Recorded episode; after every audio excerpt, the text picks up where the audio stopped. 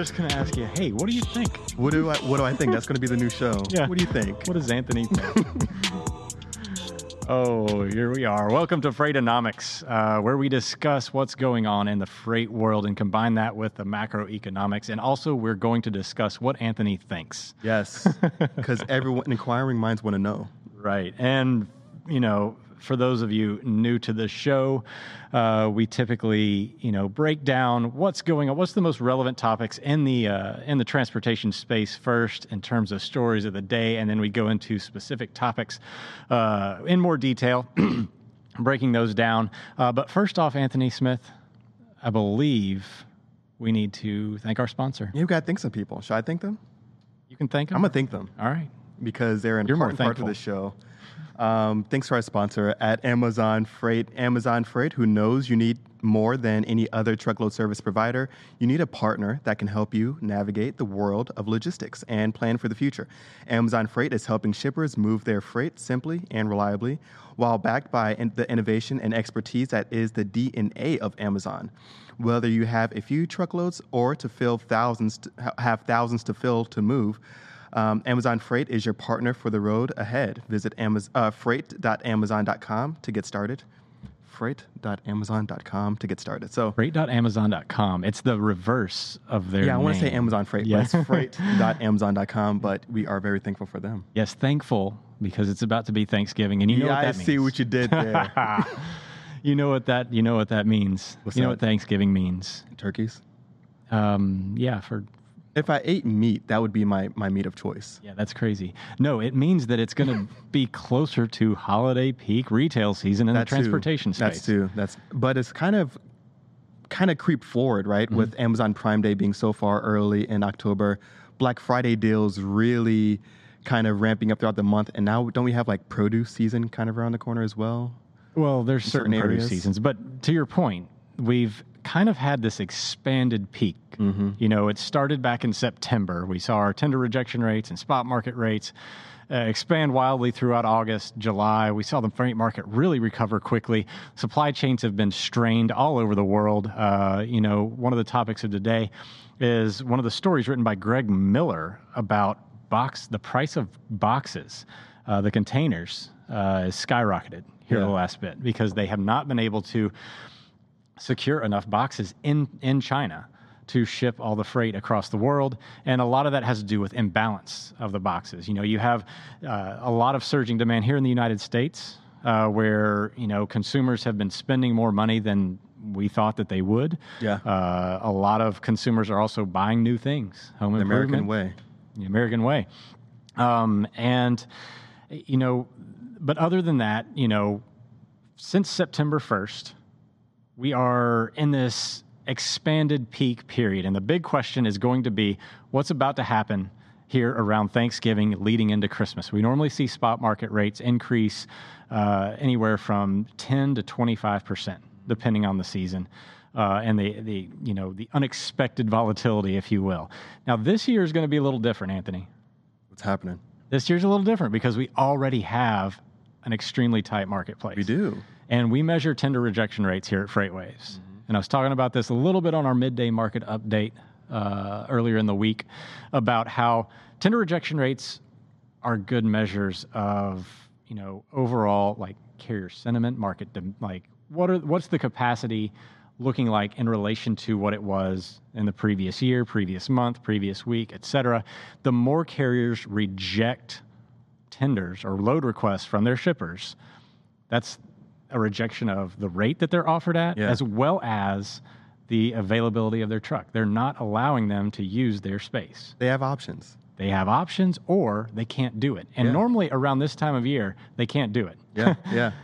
Uh, and that's because you know drivers come off, they go in a home time, but carriers also put these artificial boundaries, mileage boundaries around, uh, you know, a lot of the trucks and drivers, so they make sure that they get them home. Because one of the big things that we've talked about this year, driver retention, driver recruiting. Yeah. If you And- get a driver, you got to hold on to them. That's a big part too. Just not just that the the markets have been tight, capacity has been tight, but now we're going to have fewer drivers available because they want to be home with their families. Yeah. So supply side is normally the, the story around Thanksgiving and Christmas. This period of time, everybody, uh, you know, I worked in the space for years, and everybody just assumed that it was because of surging demand, because everybody's buying Christmas presents, et cetera. Actually, most of those Christmas presents had already been moved into DCs and warehouses. Why we see, uh, you know, all this in maritime shipment? They have our good friend Henry Byers, market expert. Heard of them?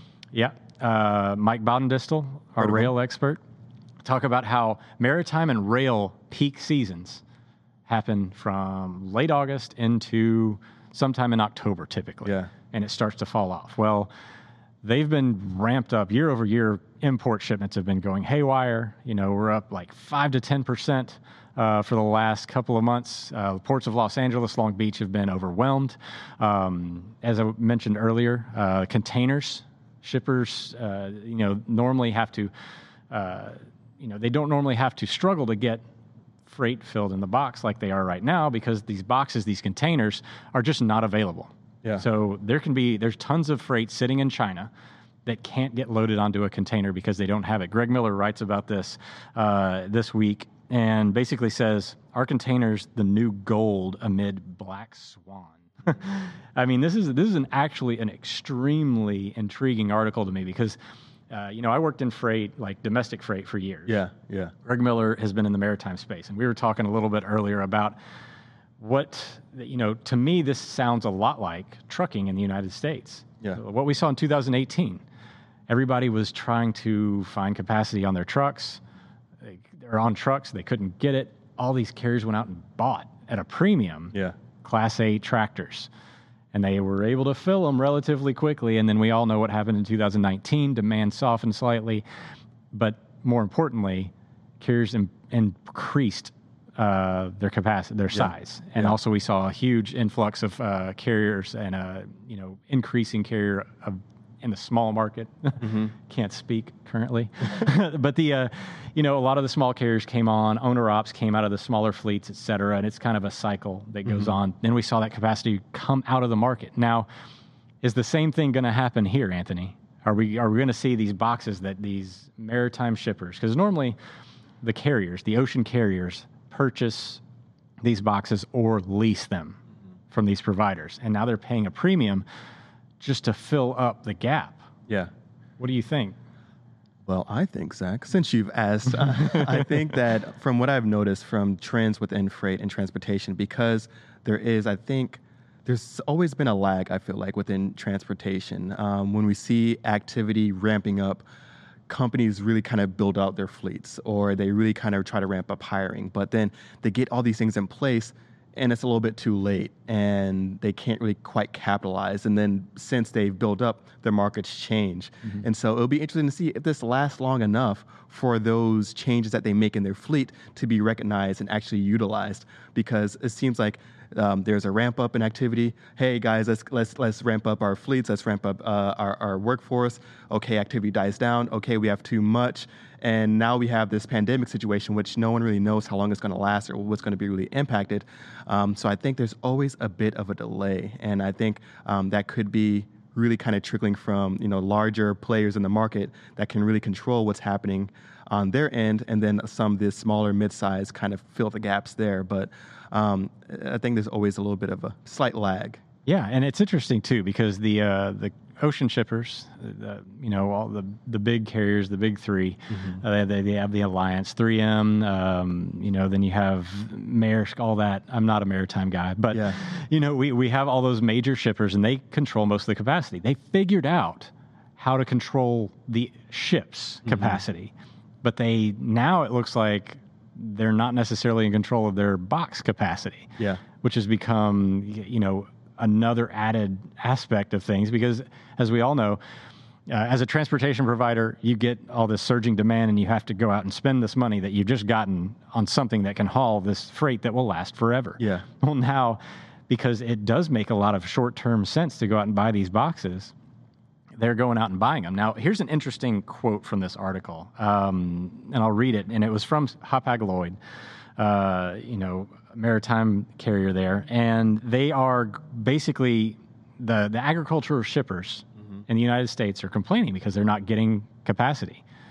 The you know Hapag Lloyd's sending these empty boxes back over to China because they need the capacity over there, and people are paying such a premium on the imports coming from China, or you know exports going from China, depending on how you look at it.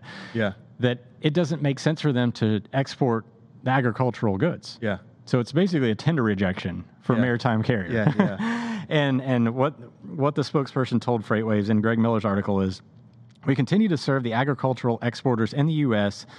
Uh, due to some significant supply chain bottlenecks. We have temporarily reduced our export volume. This is primarily impacting businesses, a business that consumes excessive container days at origin and destination. This is kind of reminiscent of how freight treats the agricultural or the uh, you know it's more traditional in the food warehouses where you have significant delays at the origins um, it takes a few days a lot of times it takes several you know half a day to get loaded uh, at a lot of these food warehouses because there's a lot of you know regulation and things around food that are required that aren't necessarily there for your dry van goods so Yeah. it's it's interesting to me that this exists for the container side as well so basically, they're saying we're not going to wait uh, to get these containers loaded because you have such cheap, you're paying such cheap rates. It actually makes more sense for just us to get these containers back to your place as fast as, or to China as fast as possible Yeah. to get a premium on it. And that is exactly what happens when tender rejections go up. Right. Yeah. Yeah. That's exactly what's happening right now. And so, coming full circle back to my point I was going to make earlier with Thanksgiving is that a lot of what we're seeing with these elevated tender rejection rates being around 26% at the moment, um, a lot of that is simply carriers saying, I have a better option. And it's not what we traditionally see, which is, I'm going to go and service, I, I don't have a truck that can service uh, your freight right now. Gotcha. And it's it's fascinating to me to see this unfold on a macro, a global scale Yeah. versus just your simple. Um, and the big question around this, Anthony Smith, is, you know, we have these bottlenecks on this, you know, sitting out over there across the ocean. Uh, do you think that this is going to have a negative or positive impact on the domestic freight market or economy, even?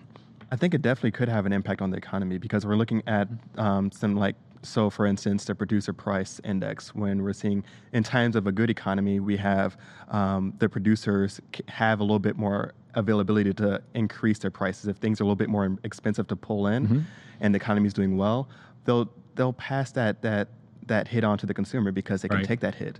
Now, in times of not so good uh, economic trends or, or cycles, um, recessions, things like that, they'll take that hit because they don't want to shrink their potential uh, uh, size of um, the consumers that they're, they're serving to. So, like, hey, maybe I'll keep my demographic, maybe I'll keep these available consumers to purchase from. So, I think in the long term or in the short term, near term, since it's such a tricky spot with COVID 19 times, they might try to take that hit just to kind of maintain um, their pricing right now domestically. So I think there could be some macroeconomic impacts on it if it's getting a little bit more pricey to kind of um, get goods over here for overseas. Right. So yeah, it's it's getting a lot more expensive, but it's also hurting our economy because they can't export these goods. Uh, I don't I don't know if you know we have this like obviously we have some predetermined agreements with these countries to purchase uh, a certain amount of our agricultural goods Yeah. uh, without breaking down those trade agreements. But if they're not purchasing those, that's less money coming into the United States. Yeah. So to me, that's kind of increasing the imbalance between Asia specifically and the United States, which in the big news this week, Asia, a lot of Asian countries came together and developed a trade agreement. Yeah. What do you think about that? Yeah, do you? Yeah. I mean, I think I think that's going to be a more common thing, um, especially as we saw with the Brexit. Um, Mm-hmm. I think uh, this is one of the things uh, I remember being at a roundtable with a few other wise economists was that there's going to be, I think, a lot more potential trade deals or smaller trade agreements that pop up, whether it be in Europe or some kind of like Mediterranean trade deal or something like that, that will really kind of. is this kind of like what NAFTA was? Like just kind of a a region getting together Yeah. and, and basically saying, okay, we're going to give discounts for us Mm-hmm. to basically say, all right, you use my goods, I'll use your goods. We're going to discount, kind of have a trade coalition, Yeah. if you will. Yeah. And that kind of, I mean, obviously it's beneficial Mm-hmm. to us and a lot of people in the in the region uh, because you can source cheaper Yeah. um, and you get discounts on those type of goods. But if you're not producing the things you need, Yeah, yeah. there's not a lot of electronics being developed in Mexico right now. Right. Yeah. You build up that dependency, and then you're are you really executing on your absolute advantage Mm-hmm. or um, domestically? And so, I, I think there's a, a few other things that was tied in NAFTA that folks weren't too happy about for Right. sure. um, so now we have the was it USMCA that's kind of underway, which Yeah. I wonder if we'll have any more modifications come January with that. So. Um, but but yeah, I think when we're looking at any kind of trade agreement deal, I think you can really kind of ease into more market efficiencies when you're when you're like opening up trade agreements. Now you're allowing certain countries or certain uh, companies to produce what they're good at, what they're efficient at, and the open up to competition. I get under, understand why some countries want to protect um, their local producers, their their their farmers, things like that. Um, from Kind of like what of- we've done. yeah. but those programs are, I think we've talked about it before. Mm-hmm. Once you put those pro- kind of programs in place, they're hard to take back. And it's, just like you put in certain subsidies, you can't take those away. It's just, uh, So, do you think that this agreement, this Asian agreement, is beneficial or harmful to the United States economy, or neither?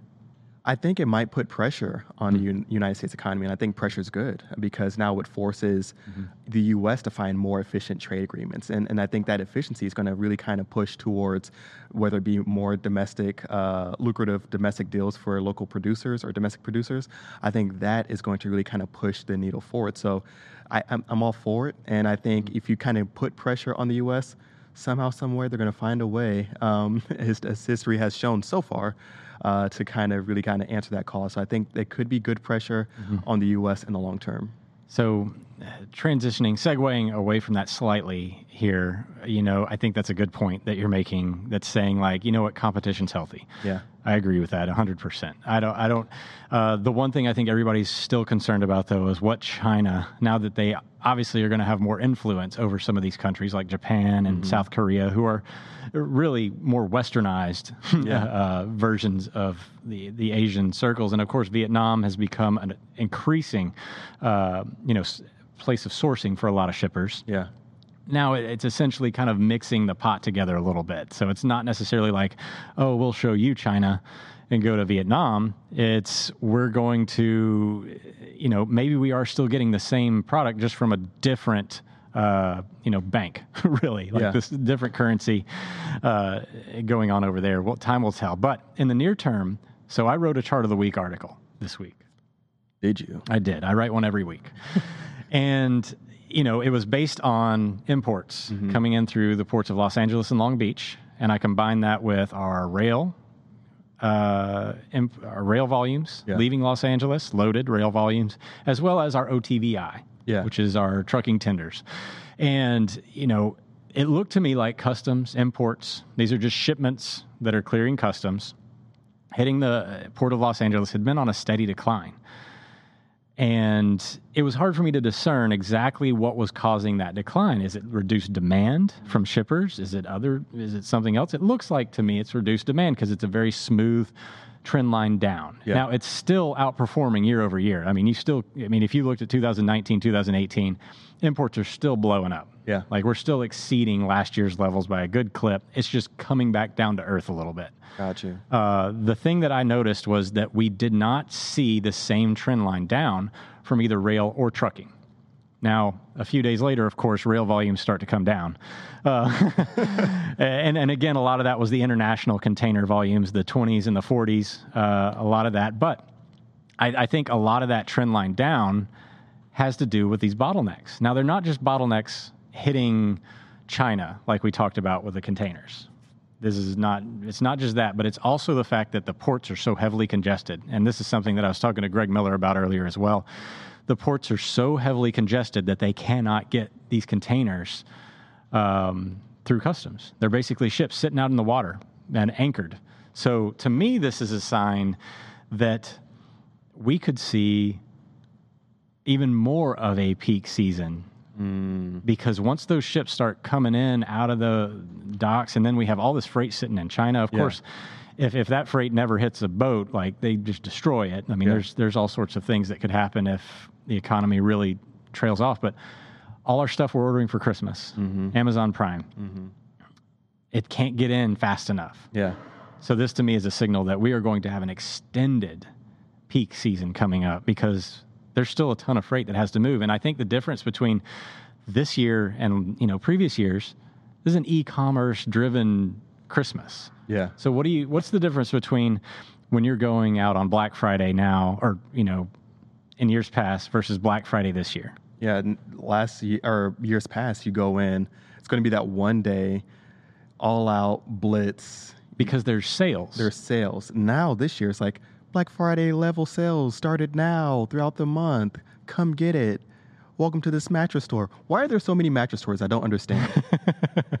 Who is buying this many mattresses? And it seems Think like there's sleep is so many. important. I'm sorry for the to just divert on. Sleep is important to a lot There of people. are Anthony. so many mattress stores. you get you literally are corners. good if you get like three or four hours of sleep. You, You are. It's inefficient. It's it's like you with the food. yeah, you don't Most need it. people like food and sleep. You don't need it. It's Oh overrated. I'm mm. sorry for to divert. I'm just suspicious of so many mattress stores. If someone's out there in, a, in the mattress business, let me know why there's so many and high real estate areas, like in New York, Mm-hmm. Times Square. Why is there like a Sealy's on one end of the street and a ma- I'm, I'm, I'm sorry. I'm sorry. I'm not going to get. I just want to know. But I, I, I digress. There is there is a, a significant difference in you know retail season in the past and retail season looking at now. And, and speaking of which, um, Well- you mentioned spikes and how there might be elongated spike. Another thing that's spiking, those COVID cases. Yeah. And with that, certain areas are starting to shut down again. We're starting to see uh, rollbacks from areas that were moderately opening up and kind of Mm-hmm. easing back into life as we know it. But thing is, now I think we're going to see a lot more pull forward, and Yeah. especially grocery stores, because a lot of I think outlets are being are anticipating another rush to the grocery store, another rush to certain Well, department. they're already stores. talking about it in certain parts of the country. Yeah. Uh, the big cities, obviously. But I, I think the point being here, uh, even if you are buying a mattress, you know, this time of year, you're Right. actually, instead of going to the mattress store, you Go online. you go online, you got your e commerce fulfillment, your Get final a bed in a box. Check out Freightonomics in the future, where we do dissect the final mile Yes. upcoming. Little teaser for the future, and how that has become an increasing, uh, you know, factor in repositioning or global supply chains and supply chain management has been a huge issue here over the last several months. But so instead of going to the store, everything comes out. Everybody starts shopping the day after Thanksgiving. This year, people are still shopping the day after Thanksgiving Yeah. because everybody's still going to wait till the last minute. But there's been so many sales and so many promotions Mm-hmm. before Thanksgiving this year. As you mentioned, Prime Day. We're going to see, instead of a peak, I think, just like we're seeing right now, we're seeing an el- elongated hill. Yeah. it's a mountain, really. It's still a mountain, but it's an elongated hill mountain, and it's going to last further and longer into 2021 as we still see demand. eh, Because when you order online, you're okay with it coming a few days later. I want it the same day. Yeah, I'm, I'm okay with it. I'm okay with But it. But when you're ordering online, okay with it, yeah. But when you're going to a store, it has to be there. yeah, I'm, I'm upset if I'm like, hey, where's my Fitbit? I wanted the Fitbit Versa 2 or a Charge whatever. Where is it at? Yeah, and there was there was a there was a Bloomberg out that basically covers this and says, you know, here's the difference. Mm. So just like if you're, you know, in the store and you don't see that item on the store shelf, you move on and you go to something else. Yeah. The problem with e-commerce is if you don't reliably have the item that consumers are looking for, 50% of them will not return. so Yeah, they're going to find it somewhere else too. that's a long-term thing. Whereas a lot of these brick and mortars had some pretty strong loyalty. Yeah. you'd go to Macy's, you know what you're getting at. You're getting your Tommy Hilfiger that figure. uh, re- rewards card Yep. and they get you in the ecosystem. Now you're incentivized. E-commerce, man. Obviously, Amazon has a lot of uh, availability, but they control. They control what the consumer sees, and the Mm-hmm. retailers obviously have to have an agreement with them, which they've come under uh, some criticism for in the past. But at the same time, they're providing the marketplace. They're the big box store for Yeah. the e-commerce world, Yeah. uh, essentially. Uh, and so when this, you know, once if you don't see what you need online, you move on to the next spot. Mm-hmm. If you're not Amazon, they're moving on to the next store. Yeah, yeah. like they got options. Yeah, and, and Amazon definitely will have like sometimes I'll like I'll go on Amazon I'm like, oh, I want X item and X item might be out. But Amazon's like, hey, something similar right here. I'm like, you got me again. Yep. And it, it without fail, I'm like, oh, you, you keep me in the ecosystem. I'm here. And there's so many just substitutes within certain different product lines. And so that's another big uh, I think advantage for certain e-commerce like Amazon. Um, but we're looking at, um, I was interested to see because today we had retail sales. That's I was thinking. updated. It's like you read my mind. Yes, we had retail sales get updated today, um, and we saw that they're also on a month-to-month basis. It grew 0.3 percent, which may not sound like a lot, may not, and it, is slowing. It's slowing pretty noticeably. Okay. Um, and I think that's one of the things that we touched on not too long ago that it's going to probably uh, slow pretty much throughout the re- remainder of the year, but it's still 8.5% above the year ago level. Yeah. So on a year over year basis, retail sales is very robust. Um, different segments, of course, are going to stay strong. So non store retail sales, those e commerce players, they're going to remain robust. They're going to remain strong throughout the Yeah. year into 2021 What about my restaurants?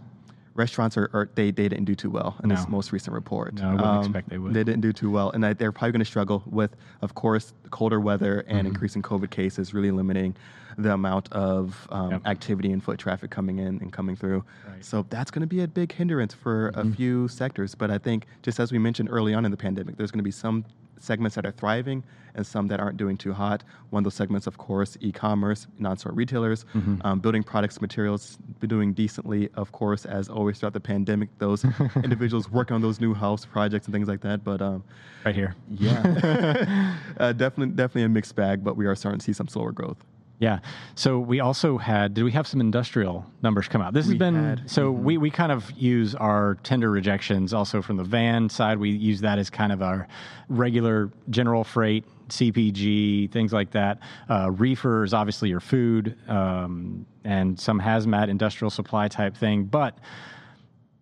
Flatbed is typically our industrial sector. They're Yeah. heavily tied to oil, automotive, lumber, obviously a big Yeah. thing too. And they have just the the flatbed rejection rates have not come back. They they started to show signs of growth and then they fell back off again. Yeah, yeah. So on the industrial side, we are seeing some momentum building. So we saw a 1.1% growth for industrial production, but on a year-over-year basis, this is still down 5.3%. So Still not there. yeah, and, and the comps are not going to get too too much easier when we're looking at year-over-year growth um, as we close out the rest of the remainder of the year.